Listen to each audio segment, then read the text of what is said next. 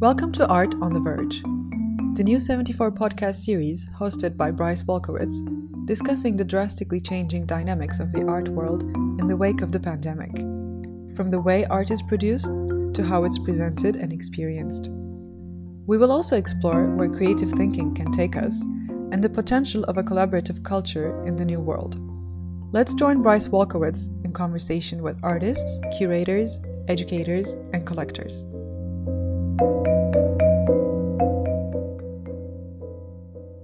Sharon Coplan Hurwitz is a contemporary print specialist, fine art publisher, independent curator, and the founder of Coplan Hurwitz Art Advisory. Sharon has published special editions with Ellsworth Kelly, Jasper Johns, and Christopher Wool, and is co publisher of the forthcoming print portfolio in celebration of the 150th anniversary of the Metropolitan Museum of Art.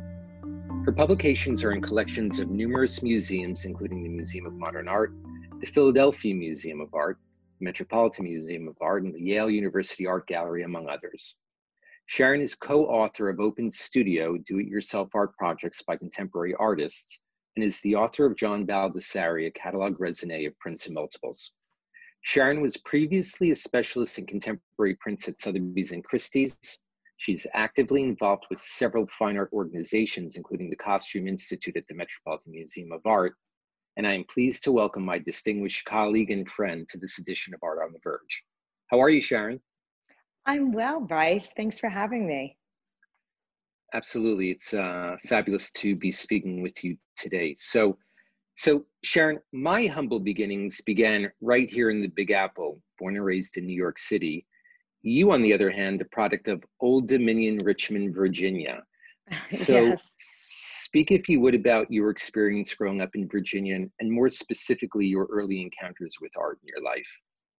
Oh, um, well, I do credit growing up in Richmond to informing what I love now and what I do now. Um, I was lucky because um, I spent a lot of my time at the Virginia Art Museum, um, and there's an incredible benefactors there, the Lewises, who really um, were very close to a lot of the pop artists and populated the museum um, early on. And so, as a young kid, I spent a lot of time there.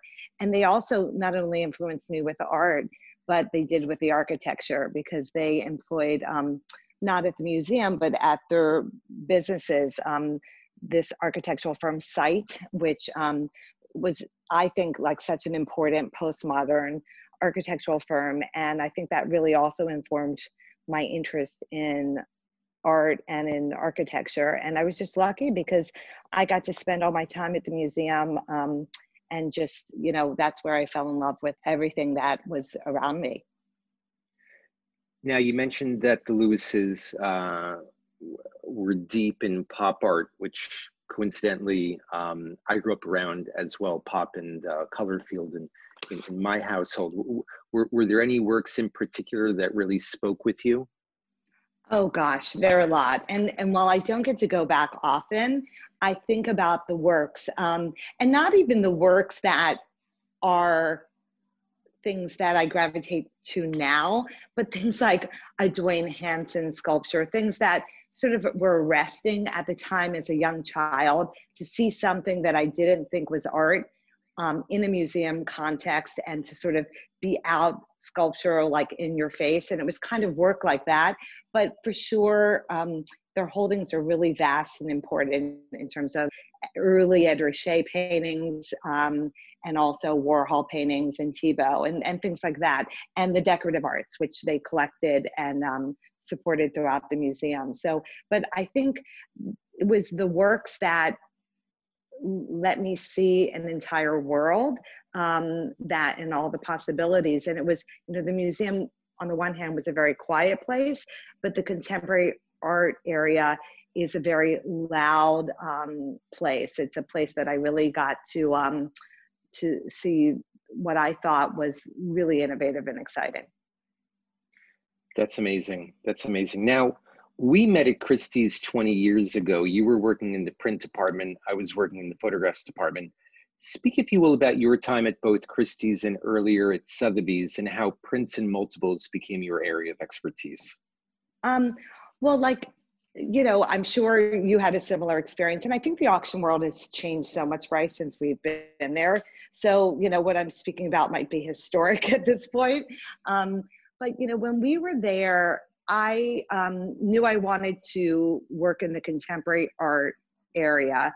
I was fortunate enough to have a mentor in, in college, a great curator who I worked at, worked for at the um, Museum of Fine Arts in Boston, who really pushed me to go to Sotheby's. I really thought I wanted to be in the curatorial world, but he made it very clear that I had a much more commercial sensibility, and I'm grateful to him for sort of um, guiding me. But when I went to Sotheby's, you know, I I took what I could get. And, and so I sort of interned around and, and floated around.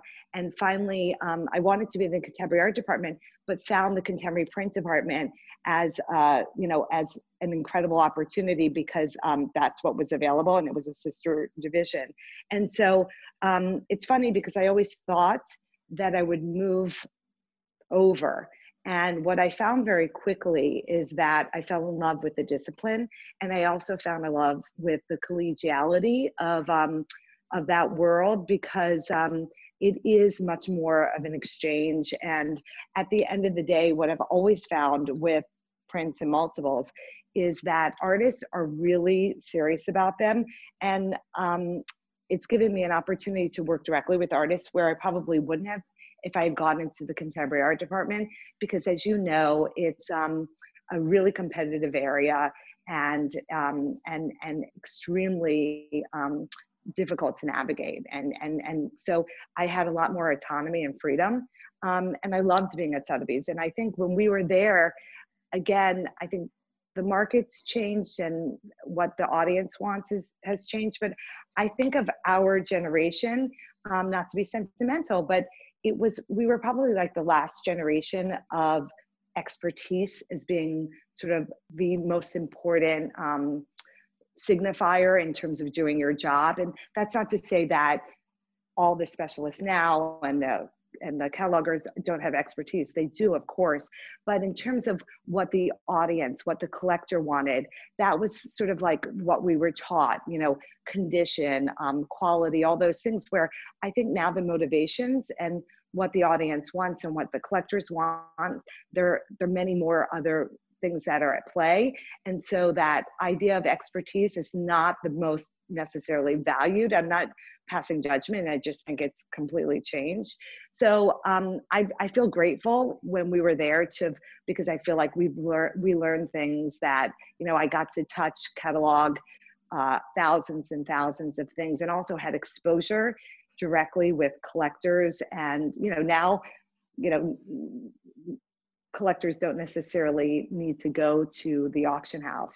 It's still the nucleus, it's still the place where everyone gathers, but they do it electronically. So you don't have that face to face, you don't meet the collector, you don't have the opportunity to show them something.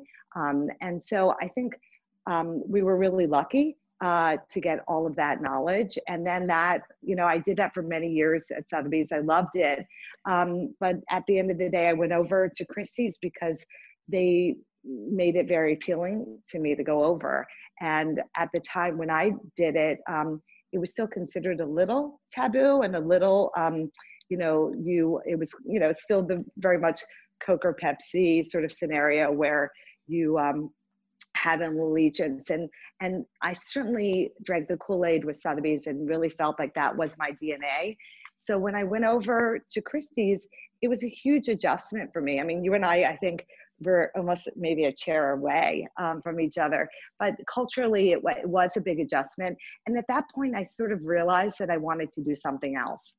And um, so my, my stay at Christie's was um, probably a little too short, um, but I quickly realized I wanted to go off on my own.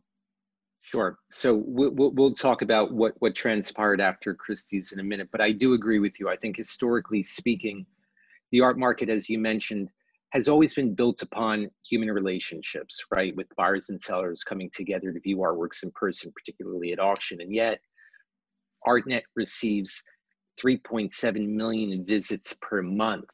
You know, collectors are able and eager to bid 24 hours a day from any time zone whenever they have a free moment. So I think, um, you know, this move to online um, is so prevalent, particularly today.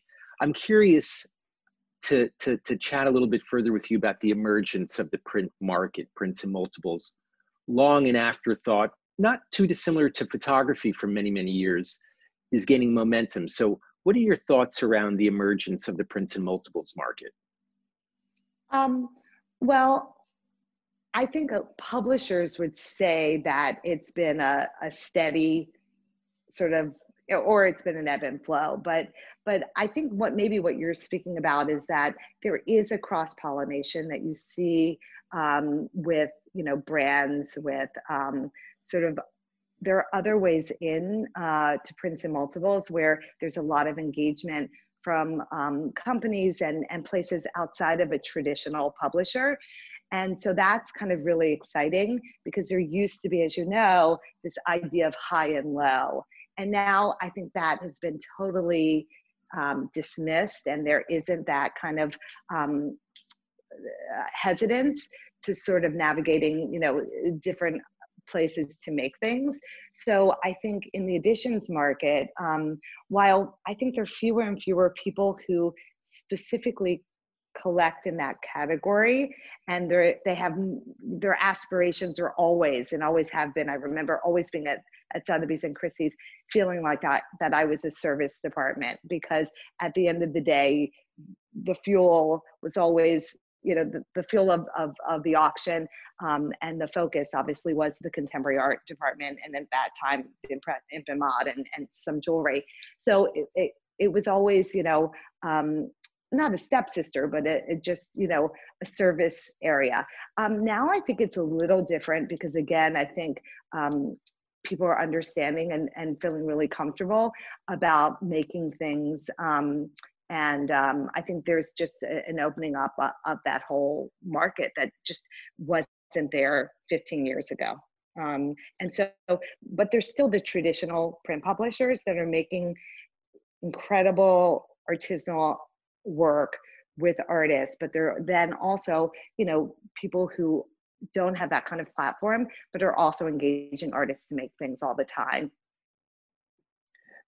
Absolutely absolutely. So tell us about your call to john baldessari to write his print resume shortly oh, after your time at christie's. What was that yeah. like well that wouldn't happen now. So that's again that's you know again um, looking in nostalgic, nostalgic way um, because I called him and he picked up the phone. I mean, so you know, I don't know how often that would happen now. I, I work with artists all the time. My the book that I just finished had 17 artists. Um, it's it's rare that you can obviously get an artist directly on the phone without having to you know navigate their their studio. Um, but I, this was a long time ago, and I um, love catalog raisonnés. I'm completely, as a print specialist, um, dependent on them. I rely on them for you know knowledge all the time, and I just have a real love affair with them. And so I knew that my I, it was kind of a crazy idea because I didn't have that background, but I knew that I knew I relied on these um, and loved these these documents and felt like um, there were certain artists that just didn't have have their due and didn't have these kind of resources available to people. Um, and I feel like with the Catalog Raisonné, there's no better way to really understand and access an artist without seeing all of their work all together in one place. I mean, that's really where you understand the narrative. And so I literally picked up the phone. I mean, I was lucky. Again, it was a friend at Sotheby's, Tracy Williams, who I knew was his friend. And so she put in a good word for me, and I'm grateful to her always to that. Um, and I picked up the phone and and just sort of, you know, asked him about that opportunity and he was completely open to it. And it's funny because again this was at a time when the market was quiet. You know this was um, john was at Sonnabend he wasn't at Marian Goodman yet. And so um, there i wouldn't say there was an arbitrage situation but there certainly was a way in to talking to artists and to um, and to this kind of engagement again that I would say that I, I'm I'm still humbled that he said yes, but I you know I just I think I got lucky. That's all it is. Absolutely. So one thing that I really appreciate about uh, you and I is that we're both lovers of art history. For myself, I was obsessed with the history of photography when I was younger, and so I imagine you have an amazing compendium of catalog raisonnés. Do you have a favorite?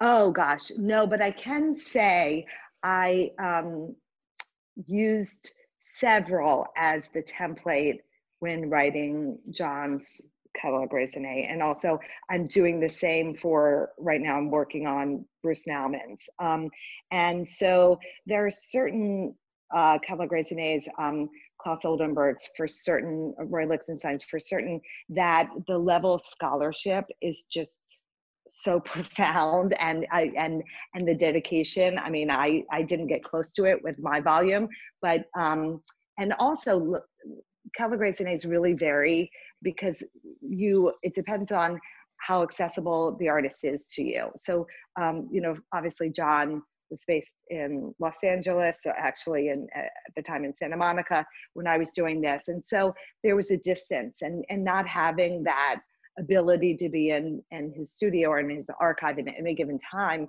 you know was um was a challenge. But um but i certainly look to a lot of catalog raisonnés and you know they're real labors of love. I mean and it's kind of uh, it takes a crazy person to want to write a catalog raisonné which i assume i'm one of them because um you're never finished and um, and there are always mysteries that are left unsolved, and there um, and and it's um but at the end of the day it's it's a really joyful experience when you get to sort of piece it all together. That's fantastic. Um, it really is. So you've become somewhat synonymous with your efforts to bridge art and fashion. Let's discuss an amazing collaboration you did in 2013 working alongside ellsworth kelly.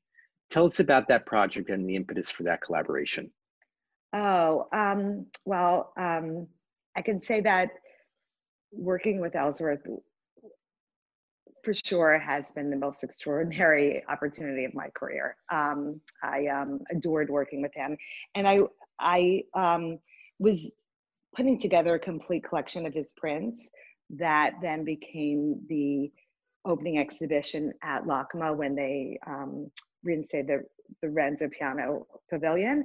And so when I was doing research for that and getting all the prints together for um, the curator's show, I came across a photo from a Guggenheim exhibition of um, a woman by the name of Anne Weber, who was wearing an Ellsworth Kelly dress that he made from 1952. And I was just kind of like awestruck when I saw this photo. Um, one, because it was just extremely glamorous and beautiful, but more importantly, because it very much, when I saw the date and realized that this predated the Mondrian dress from the 70s and wasn't posthumous like the Mondrian dress with uh, with Yves Saint Laurent, but was but was made directly by the artist. But most significantly, that um, the dress really predated all the shaped canvases that Ellsworth had made, and um, but had all those signifiers. And so I really felt that it was an important piece of art that was beyond a dress, but almost um, just a, an important piece of art.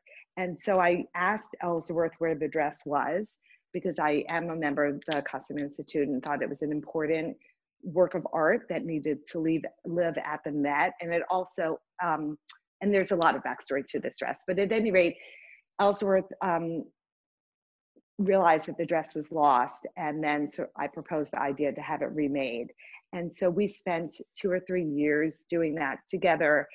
And we enlisted um, Francisco Costa, who at the time was the creative director at Calvin Klein, who was the perfect, perfect designer to um, look to Ellsworth and to remake this dress exactly how he wanted it remade. And we spent a lot of time together, including going to the Philadelphia Art Museum, because the dress that I mentioned from 52 was cut from fabric when he was living as an expatriate in the south of France. And the remainder of that cut fabric became a very important paneled painting that lives at the Philadelphia Art Museum.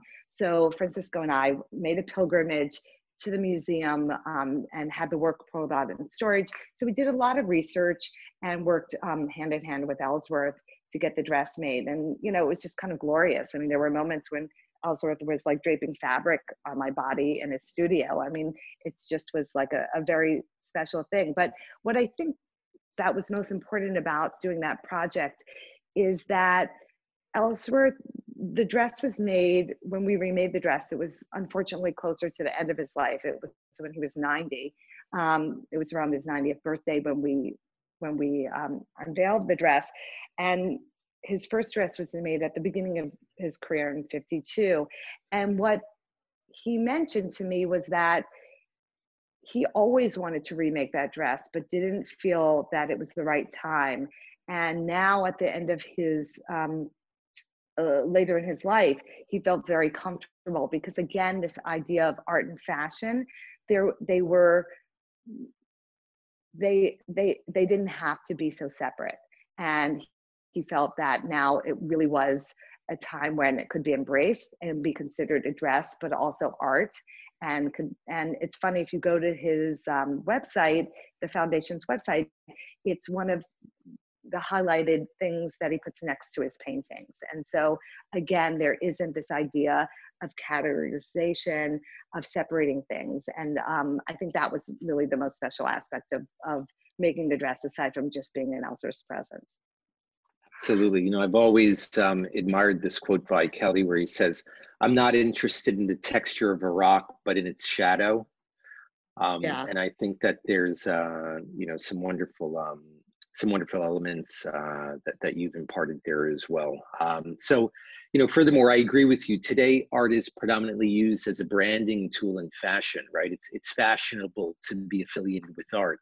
And we can yes. look, you know, at collaborations with Vuitton, with Jeff Koons and Murakami and Richard Prince, not to mention Kaws' collaborations over the years with Nike, and even more recently, Daniel Arsham being uh, uh, becoming the artistic director of the Cleveland Cla- Cleveland Cavaliers. And so I ask you, what do you foresee as the future of this association between art and fashion? Um, I don't think it's going away. I think more and more because I do pay attention to fashion and because they are at a such a critical moment. Fashion is so halted. It was halted before this virus, but now it's even more stifled and they have to reconsider who they are and how they make things. And it was a crazy cycle for many designers to, to sustain a business that the way they were. So obviously working with an artist is a very um, smart way to reignite a brand, to um, also to keep something very fresh and alive and um, and so i don't think it's going to be going away anytime soon. I think almost every brand is looking right now in that direction. And i think that this wasn't the case you know certainly 15 20 years ago. I could name a handful of great collaborations that were happening but now it's really hard to keep up with it. Um, and, but i'm not so sure that the there's an audience that's going to get so tired of this right now um, but you know it's it's really pushing a lot of of the responsibility on the artist and and sort of uh, um, and so it'll be interesting to see how it plays out but again I, I think we're only seeing the beginning of it i agree with you there no question about it so you're now gearing up, as you mentioned, to work on a project with one of the true luminaries in art, arguably the most important American artist working today, Bruce Nauman. And so, do tell us what's in store for the two of you. Oh, well, um, it's not really the two of us. So, uh, Bruce Nauman, you know, lives um, you know, in New Mexico on a ranch. Um, and so my work is really kind of solitary too, and and and um, and it's in, based in New York. So you know, my job is really to put together all of his uh, the research for all of of his prints and multiples and to compile them and to work and find all the information through the publishers and and to put it together as a cohesive whole and he'll review that at the end or and or his um, his gallerist Angela Westwater. But you know what I love is um, there's certain artists that I've been lucky enough to work on projects for, like him, like uh, um, John Baldessari, and also even like Jasper Johns, where they really do what they do, and then I try to bring my projects to them and just let them um, put whatever marks they want on it. So, for example, with the Baldessari print catalog raisonné, John decided at the end to write a very small foreword. He also decided to design the cover, but the actual content, the information inside, um, he kept you know for me to do and and certainly there is a separation of church and state when you do a catalog raisonné. It's it's um it's a little different than I would say what an exhibition might be with an artist where they probably play a much bigger hand at um, at sort of you know how, what it looks like and and what's shown than a catalog raisonné. Sure. Uh, yeah. Nauman's seminal video piece Corridor from 1970. I'm I'm not sure if you're aware of it. It's an incredible mm-hmm. example of closed uh, closed circuit single channel work in the vein of Nam June Paik's TV Buddha uh, and one of my favorites, Steina Vasulka's Allvision, which I actually um, had the uh, the honor of uh, including in my inaugural exhibition 20 years ago. And so oh, wow. Bruce has really had a profound impact, certainly on on my way of thinking and experiencing art over my lifetime, as I know he has for so many people. So that's incredible that you're going to be uh, collaborating yeah, no, on this I'm, project. I'm I'm grateful and and really humbled by it, to be honest. I, I you know Thank you. Absolutely. Absolutely. So I'd be remiss if I didn't ask you, Sharon, where your love of fashion came from. My excuse is simple. My, my parents have worked in the fashion business for 45 years. So what's yours? Um, I think it comes from, you know, I'm not sure, except again, I'm from Richmond, Virginia. So I didn't have a lot of exposure to fashion brands or, you know, things like that. I mean, I think part of it, to be honest, was places like MTV, which I think were really innovative, exciting, seminal places where I got information. You know, we didn't have the internet. I wasn't like so into magazines at the time, but I certainly was glued to MTV and sort of was watching what, how, you know, people like David Bowie were dressing or anybody or the, the VJs or whatever they were called at the time. Um, but I also was really informed not directly by fashion, but again by architecture. And I grew up going um, to the Greenbrier in West Virginia, which is this amazing resort um, that was, and the interior was designed um, by Dorothy Draper. And I think it was that kind of patterning, um, you know, that I was just that blew my mind and i also i think quite frankly because I'm a really, you know, you're a very tall person, I'm a very small person. I think fashion was always a way for me to feel like I could be seen. And I've always taken it super seriously in terms of I'm a visual person and, you know, how I look or what I see is just as important as anything else.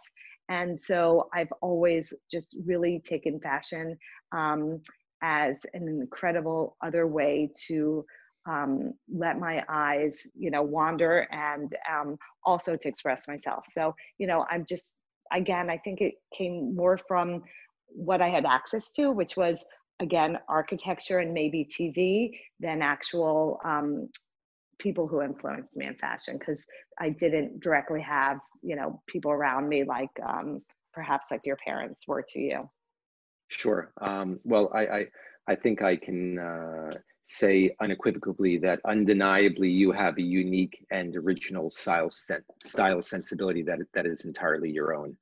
Um, so, nearly 50 years ago, American great Jasper Johns made a conceptual art project for MoMA titled Technics and Creativity, published within the exhibition catalog that invited viewers to finish his work, his famed Target from 1970, on their own. Inspired by this revolutionary idea, you and filmmaker Amanda Benchley have just published Open Studio do it yourself art projects by contemporary artists, for which, as you mentioned, you enlisted 17 renowned artists to make new works and provide instructions to recreate them. Speak about the impetus and the experience of this project. Um, well, this was again. I mentioned with the the catalog raisonné it was a real act of love. Um, so was this. This was a really fun project because unlike other projects where I work with one artist at a time, this was kind of maddening in a, great way because I was we were working with 17 exceptional artists all at once um, to put the book together, and we basically went in and asked um, sort of something that was probably a larger ask than the way we proposed it um, to the artist. But we basically asked them to make an art project that we could share with readers. And then um, also included in the book are these incredible inserts that the artist made. And that was done in the same way that, that for example, when I make an addition for something. Um, and to be honest, Bryce, it was really a way to get into the studio that was different and was a way to make art feel a little more accessible and to sort of understand the mysteries of, of their process. Um, and so, what we found when we went into the studios is that, unlike other studio visits that maybe you've been lucky enough to go to, and certainly I've been lucky enough to go to, um, where instead of the artist talking about their work in um, a very serious way or or a curator walking through their studio and doing that on their behalf um, this was completely different. And so the artists were like very free um, and really had I, th- I, think it disarmed them when we went in and did these projects with them um, because they felt really comfortable and we got to access other aspects of not only their personality but of how they make things. So you know for example when we went in to Mickalene thomas's studio um, she had incredible jazz music in the background. She basically when she was doing her project with us which is this collage project that you can turn into an artist book. You know she was like dancing around the studio. And that's not to say she doesn't do that probably all the time but it felt really personal and it felt really accessible and it felt um, like like a lot of joy. And that's what this book more than anything else does is that you know I, I feel really lucky to have been a part of it because it's a way to see how much fun it is to get your hands dirty and to make something. Um, but it does come to answer your question from a really long line of artists who've made works like this in the past and books that are already out into the world. So at that incredible do it compendium um, that i always think about and and and there are artists like um, like lawrence weiner who are in our book and who did make a stencil for us who've done that before with Sol LeWitt and other artists in more artist edition projects. But um, but it stems from a love of artist books and of art editions amazing just an incredible uh project. I mean, every artist is literally my favorite artist, from Julie Mehretu to to John Currin to George Condo to KAWS. Um, it's an extraordinary concept to execute, and I I congratulate you and Amanda. And um, at this time, I'd like to thank yeah. At this time, I'd like to thank you, Sharon. In the words of Nauman, of course. I'll talk, you'll listen, and I think it's fair to say we're all listening closely to what you have to say, Sharon. So until next time, cheers. Thanks, Bryce. I really appreciate it.